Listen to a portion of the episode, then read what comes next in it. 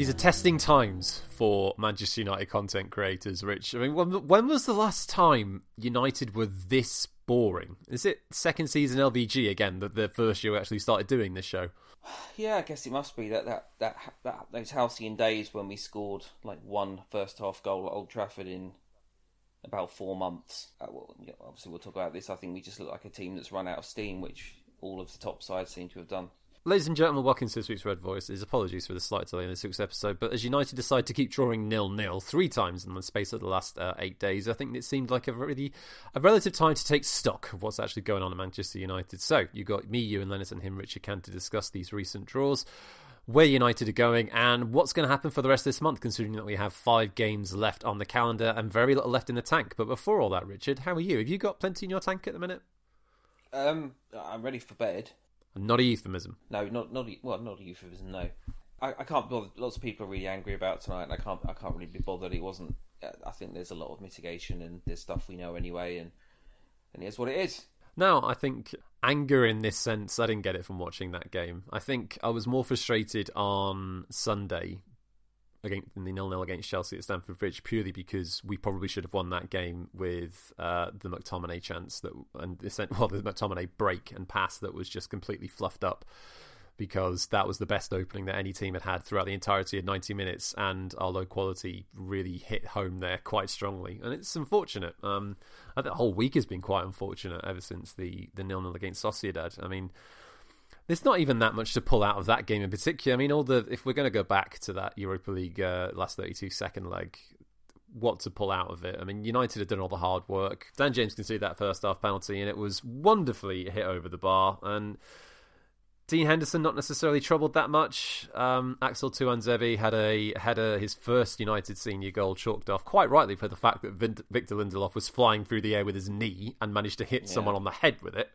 Um, I mean, side note, seeing disagreements about that was genuinely remarkable. Like whether or not he meant to do it is kind of irrelevant. He's literally flown through the air with his knee out in front of him and smacked someone's head with it. Yeah, I mean his most of his body was above was above shoulder height, wasn't it? Um, mm-hmm. Yeah, I don't even know. Like a perfectly guided Swedish arrow. He was. I, would have loved to Tuanzebe to get the goal, but it it was a foul. I, I actually quite enjoyed that game, um, just because I guess part of it's the pressure being off, but you know, we made a few changes and and it was just kind. Of, it looked like Sociedad. Sociedad put out pretty close to their best team. They clearly wanted to sort of salvage some pride from it, so they were really, really giving it a go. And I thought, I thought United did alright with the changes, and it was just a case of getting through the game. But uh, again, I think it's a sign of the the times and changes in expectation that lots of people were even angry after that game as well. Well, considering how you lauded the 4 0 in the first leg. I think it seemed pretty trite to moan about drawing the second leg nil nil. All the hard work was done in Turin, right? You know, we scored four away goals, and that was a chance for United to ease their way into a match. And considering how packed the schedule is and how many big games are still to come between now and the end of May, I can't begrudge them taking their foot off the gas a little bit in that game if you're talking about it in isolation. I guess the problem is is that it's come in the middle of a period where United are really struggling for fluency, chance creation, and goals. So perhaps patience for another nil nil was quite low, which is a, a, shame because we've always had to get used to that scoreline quite a lot at the minute, um, leading into the game on Sunday at Stamford Bridge. Now, Chelsea earlier on this season at home was in some ways similar to what we saw at the weekend, but United are at least more, more willing to be on the front foot and carved out a few better openings and had a few half decent chances. I think you know, it, it's not rocket science, and it's something that we've we've spoken about plenty in Solskjaer's sort of response to getting beaten 6 1 at home to Spurs earlier on in the season is that we've been a lot more cautious and defensive first when it comes to playing against teams, you know, who would you describe as the bigger games, you know, your Arsenal's, Chelsea, Liverpool, even though obviously for Arsenal it feels quite trite to be adding them into the equation at this stage. But we've been a lot less we've been far more cautious in some ways than perhaps we needed to be, especially over the last couple of months. And and a game like Chelsea, again in isolation not necessarily a bad result and not a bad point but i guess given that you would say over the balance of play united probably created the better openings. And in in particular with that break towards the end where mctominay just can't find one of three red shirts when united have finally got a little bit of space to play with and finally make use of their great talent which is stretching teams when they get the opportunity to really run at them it was just a frustration. I mean i thought i thought that you know, again, people kind of see what they want to see based on a on a result, don't they, rather than what actually happened in the game. I thought United, in the first half at least, were very very aggressive and very front foot, and the the difference was essentially that we just didn't have the quality in that in that final third to to break them down. You were talking about United being more conservative in these big games, but I think it's it's it's really important to point out that I think all of our opponents have been incredibly conservative in those games as well. If you think about City at Old Trafford this year, Pep lost to to, to, to three times last year, essentially with City trying to play their way and getting getting done on the counter. And again, Chelsea, you know, United won at, at Stamford Bridge last year, and I think um, you saw through Lampard and also Tuchel on at the weekend that, that in both cases Chelsea were far more conservative than they had been in the in the games uh, last season, and I think that's been a that's oh been, sure yeah that's been a sign, and that's that, that's when you add in the fact that you know if you look at look at the big games last year, Martial scored home and away against City. He scored the first goal at um, Chelsea. We had a centre forward who was in, in really good form, who was making a difference, and, and, and we don't have that now. Martial isn't um, in any sort of form at all, and, and obviously Cavani's been out as well. So there are lots of little things that are making a difference. You know, we played Dan James again, and I like James. I think he's got a, use. I think he's got a purpose in this squad, but he he does lack, you know, the quality in the in those biggest biggest moments. And and, and lacking, missing Paul Pogba has been a huge huge miss. I tweeted earlier on about how how absolutely enormous Leicester losing James Maddison is because it, it, everything goes through him. You know, he's that he's that key that that, that opens defenses up, and his his absence last year cost them Champions League, and and it's it's costing them now as well, cost them a lot of points. And United have been, you know, very clearly less um, able to break teams down and less mm. creative without Pogba in the team. And I just do think there was just a lack of a lack of quality in uh, in the final third. That It wasn't that United were conservative; it was just that United didn't have the nous to or that other little bit of quality to actually make the most of the, the, the occasions when they won the ball back quite regularly in in Chelsea's half. Um, just because United were pressing so high, they really were pressing as high as I've seen them press in a in a big game for for a really long time. So it really wasn't a conservative approach. No, no, absolutely. There was a market bite to United for good chunks of that game. You know, the second half didn't start necessarily that well, but once United managed to find a little bit of space, they actually created some half decent openings. And I think the fact that we, again, looking at the performance in isolation, it's not necessarily a bad result. And I don't think we failed to turn up in that match. I think we were just a little, we just weren't as sharp as perhaps we could have done with being. And you know, particularly when Stuart Atwell isn't giving penalties for Callum Hudson-Odoi balancing the ball in his hand. I mean, it was a penalty, wasn't it? I mean, let's be honest. Um, well, well, yeah. In previous years, without the current handball rule, you would have found it difficult to say that wasn't handball. In the current context of that rule usage and the way it's implemented with uh, VAR in English football, it was ridiculous. It made absolutely zero sense as to why the referee didn't give that penalty, and I've no idea what justification there possibly could be for not awarding it. But that shouldn't detract from the fact that United didn't necessarily do enough to have won that game. You know, I think there was there was there were positives. I think Greenwood is still searching his way back into form in terms of finding his goal scoring boots, but at the same time, I think his overall play has improved. I think, as you mentioned there, Dan James has played solidly again and put some really good crosses in in the second half that showed that he is getting I mean, I'd be conscious of saying that he's improved beyond the need to, or beyond his problem with running down blind alleys and running towards defenders and not being able to actually get a decent delivery in, because I don't think he's eradicated it, but I think he's shown some progression of being able to hit that problem and come up with a solution as opposed to just hitting the wall and not being able to do anything. Mm. Beyond that, thought Victor Lindelof and Maguire and De Gea were all fine. You know, De Gea made a half decent save from Ziyech, although to be fair, given how close it was to a body when it was struck, I don't think that's necessarily one that should be too highly lauded. Good response, but for a, a, keeper of De Gea's stature, he should be saving that nine times out of ten for sure. Yeah. And beyond that, you know, obviously with Chelsea looking more firm for sure, certainly a more competent defensive unit and much less chaotic than they were under Lampard, it wasn't necessarily a bad point to get.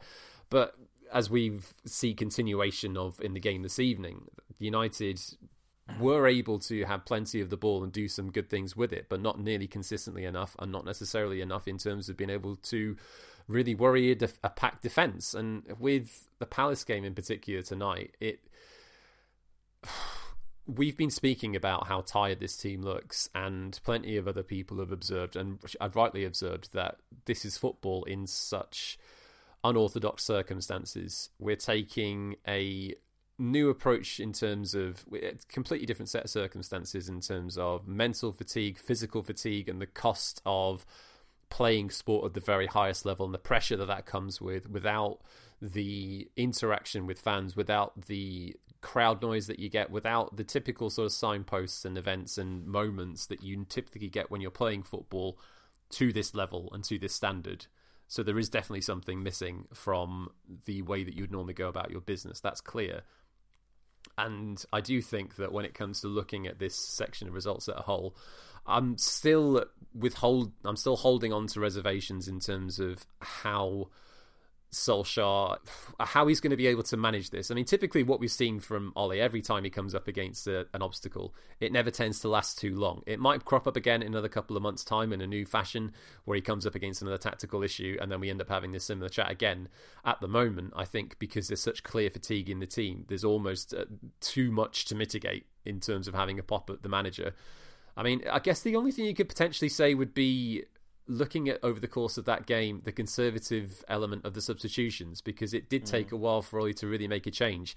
And in the last sort of 10 15 minutes of that game, the introductions of McTominay and Dan James did help us. It sped us up a little bit, which we really needed. Yeah, I mean, I think I think we all accept that one of one of Ollie's failings, I don't know say failings, but one of his weaknesses as a as a coach for some for some time has been that he doesn't necessarily react early enough in games to changes in flow of games or or a game that's stagnant stagnant he doesn't necessarily move quick enough to to make the changes that can that can change the pattern of the game. And I, and I agree again I, I think his his subs were left too long.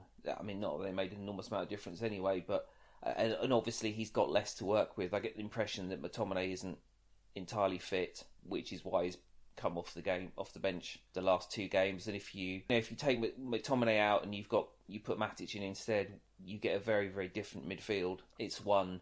You know, Matic is he, he, he does go forward, but everything's slowed down. There isn't the, the mobility in the midfield that they can't snap. You know, he doesn't snap at, at players' heels in the same way that McTominay does, and he's far less likely to get into the box and score a goal or to lash one in from you know 25 yards. Um, you know, I, I think a lot of things are, are, are, combining to to really kind of blunt United at the moment. The lack of Pogba, I think Cavani looked pretty. He didn't look sharp.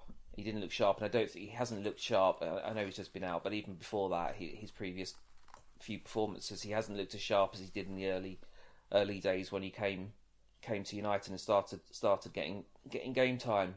And I think we're just banjacks. I think I think the team is just knackered, and and part of that you could say is Ollie's fault, perhaps because he hasn't rotated as much as he might. But the problem is that when he rotates, the people who come in don't generally do very well. If you think about one of the real success stories of this season, I think you look at Luke Shaw, and and again, I think Luke Shaw actually had a really good game tonight. His end product is so much better. His confidence, his he, he's driving forward a lot more. He's defending better himself.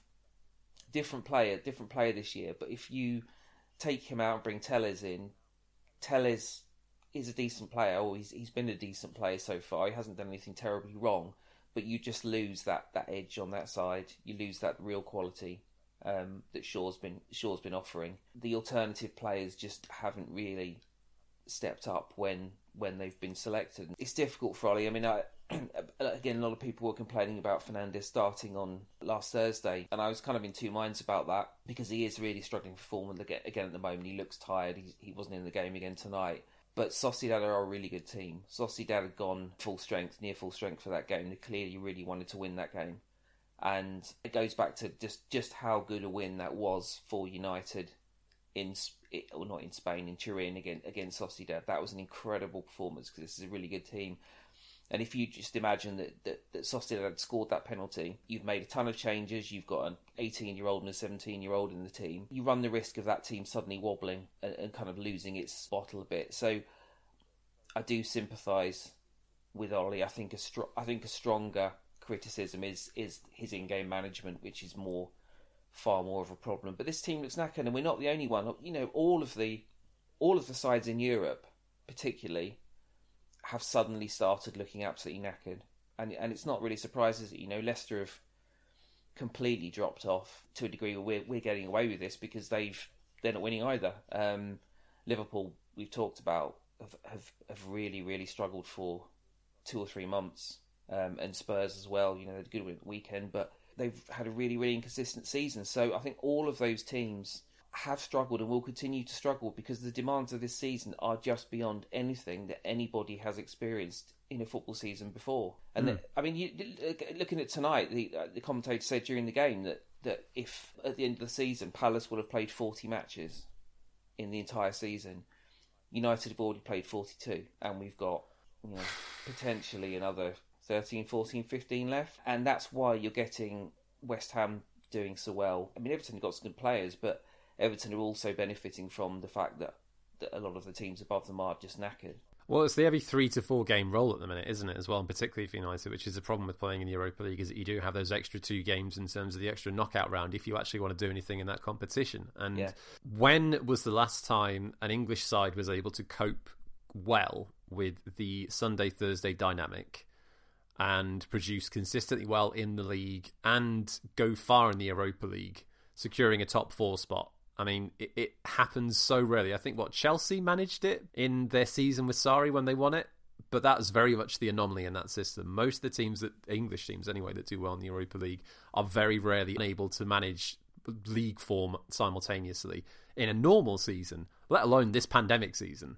So I do think that, oh, as you're in terms of everything you were saying there, I don't, I don't necessarily think we're thinking about this enough when it comes to critiquing the current level of performance, and in particular, as well as you said there, it's not just United that are suffering from a real drop off in form. City are very much an exception when it comes to where they're at, where they're at mentally and physically. And I don't quite know how physically they're in that current state of mind, but regardless, you know, I guess you mentioning their squad earlier on, but still, you know, it, it, it's not exclusive to United in the sense that our football looks drab and slow and low quality, and we're making mistakes and we're not creating much. Football at the minute isn't fantastic to watch as a result because.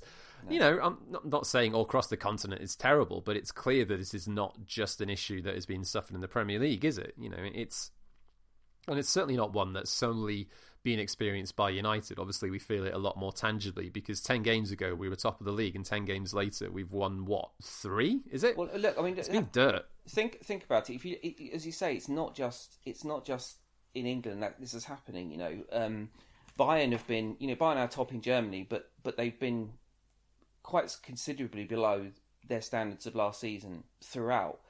Dortmund are having a complete shitter of a season. It's no surprise in Italy that, that Inter are seemingly sort of powering away at the top because they're out of Europe.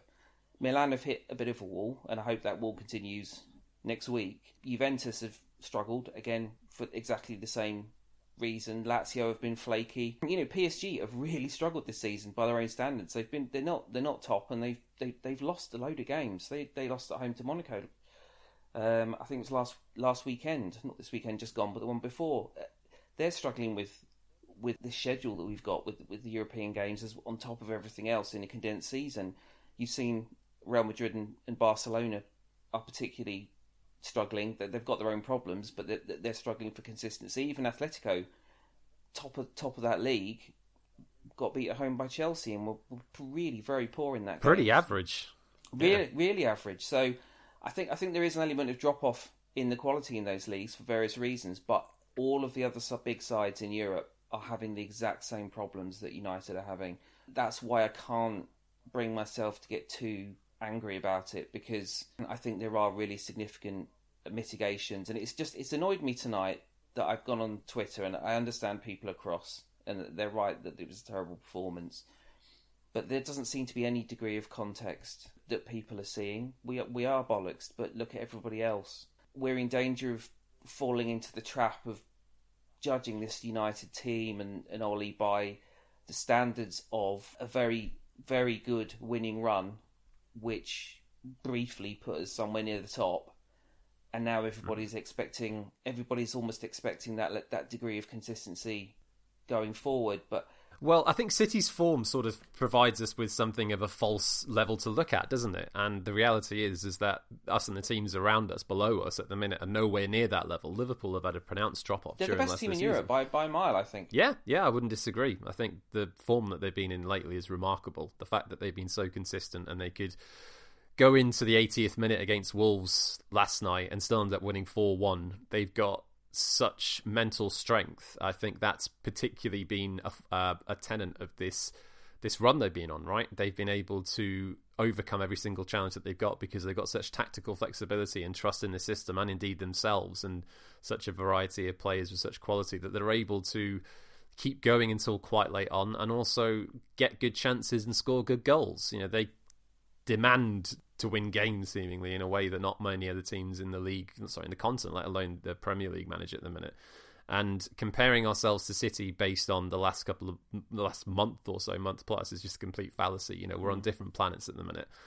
And that's not to say United can't try and bridge that gap, but I think we're in danger of losing sight of the fact that City were a better team than us at the start of this season, and we haven't really done enough to suggest over the course of what we've seen from September until March now that we are really in a position to better them at the minute.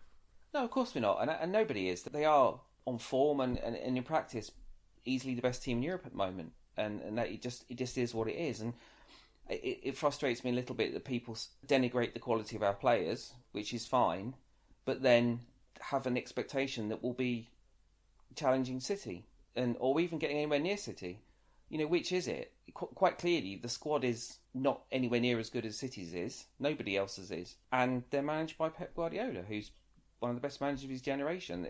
If you think, if you think even City were deeply impacted by the fact that they didn't have a pre-season and only had a month off in the summer, you know, United's United season would have been different if if we'd had a longer break in the summer and hadn't had that that period of I don't know the first six weeks or so when when we clearly just weren't as fit as the other teams.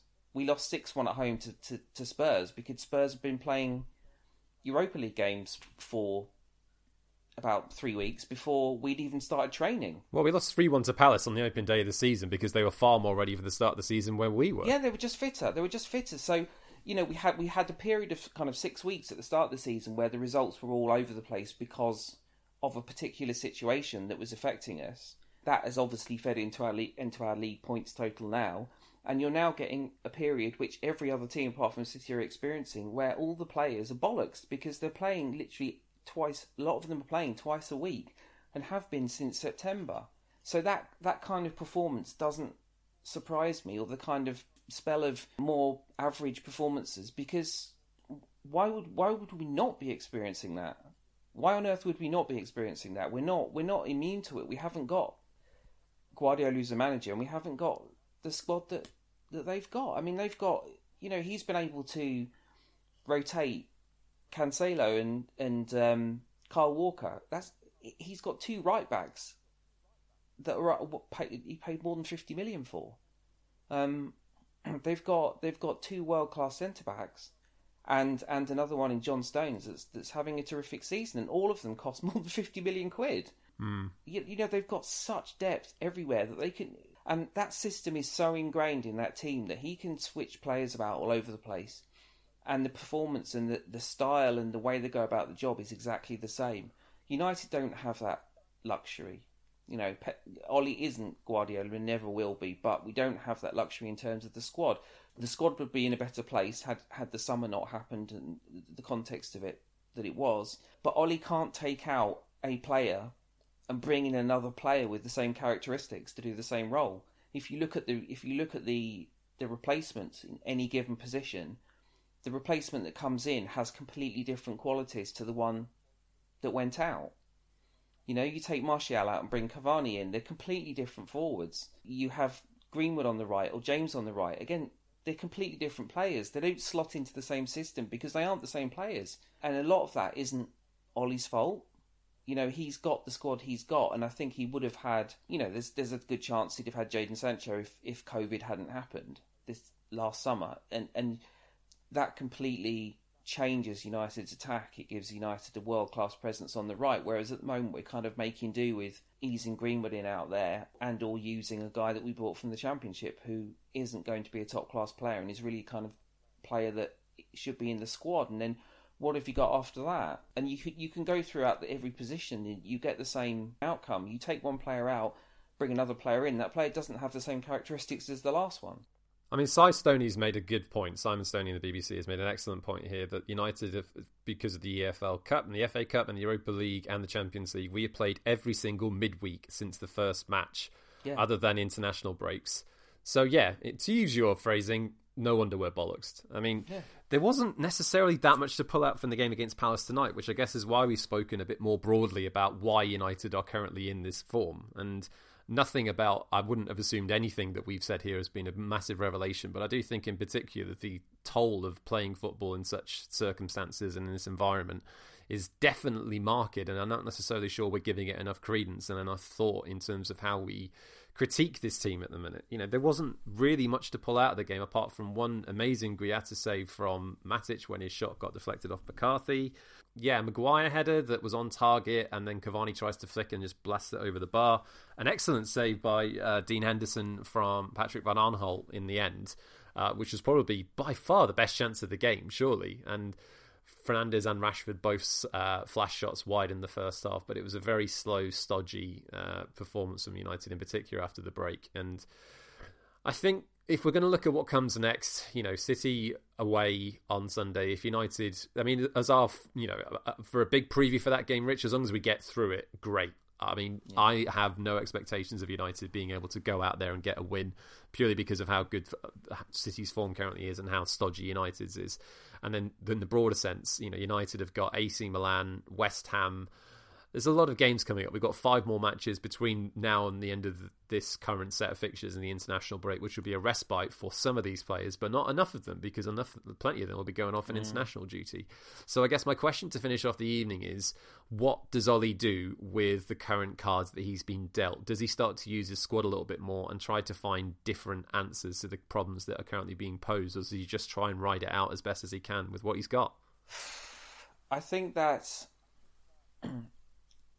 I, I, said on I said on Twitter after the draw that Europa League draw was not quite the worst. I think Spurs or Arsenal would have been worse, but just about the worst draw we could have got because he's going to have to take the Europa League relatively seriously, given that we can't be absolutely certain we we're going to get a top four place anymore. And I think they're the best team left in the draw, taking away the fact that a game against a, a tie against English clubs would be just just a nightmare anyway, just for just for what it is and the, and, and the intensity it would bring and stuff. But he's got so many games. He's got you know City away, Milan at home, West Ham at home, Milan away, Leicester away, Brighton at home, which isn't too bad, but then Spurs Spurs away. He's going to have to make some changes, and I think he will for those Europa League games. He'll, he'll just have to try and get through them. There's no other way around it. United United's fixture list for the rest of the season is just nasty. It's really really nasty. I'm I'm just looking through the remaining games that we've got Brighton and Burnley at home, which you'd reasonably expect us to, to be able to win, and Fulham at home, and the rest are just nasty, just horrible. the only way we the only way we get through that is by making making a lot of changes, and I think from from the perspective of Ollie and the way that the, the rest of the season is judged, it probably makes sense to to make a lot of changes because people are complaining about about the squad being tired. They're complaining about Ollie not making enough changes. If he doesn't, I think he makes a rod for his own back. And, that, that, that FA Cup game at Leicester as well, I'd I'd fully expect him to to make quite a lot of changes and just hope that we we can hobble through it. Yeah, I mean I don't I don't envy him, but but uh, Ollie seems to find a way when things are down to, to, to pull us out of the mire, doesn't he? So perhaps it perhaps it needs Pogba to come back and you know, maybe Martial can find a bit of form when he's back from, from his injury. It's gonna be it's gonna be interesting, but I just I just I, I can't I can't bring myself to get really angry if if it doesn't work out because I just do do just think this season's been an absolute nightmare for all of the clubs in Europe and, and United aren't immune from that. No, no, and I do think that if we're going to look at the current fixture list, the toll of playing in the Europa League in such a season, I think, is going to be felt even more keenly as we get closer to the end of this season now. Um, yeah. put aside the frustration of the way that we lost to Leipzig and lost to Paris in those last two games, I think the fact that United could have had two midweeks off over the last, well, sorry, not two midweeks off, one midweek off, had we made our way to the court, sorry, the last 16 of the Champions League, you just think having that period to give the players a few days off to rest and just to train without having to worry about a game in three to four days the impact of that in a, in this current season, I don't think you can overstate how important it could be for United to be starting to have some proper time off, and the fact that we're not really going to be allowed on it unless we make some serious concessions as to what we actually want to do with the rest of our season is particularly pressing. You know, I'm worried. I'm worried, but I think also as we've been speaking about all night long. I guess we reserve the right to change our opinions on this depending on if we get absolutely tonked by both AC Milan and City in the next couple of days. There's so much going in around this United side at the minute, and it is difficult to be too angry about it purely because what there is a level where I am frustrated by how relatively easy I guess it has been to, for United to get knocked off their stride, considering that we were doing, I guess we were still doing well to win games by the skin of our teeth to a certain degree. If you think about Fulham and Wolves, etc. And the frustration that we showed some level of ability to get ourselves up and claw our way up to the top of the table and then gift it to City in such easy circumstances is frustrating.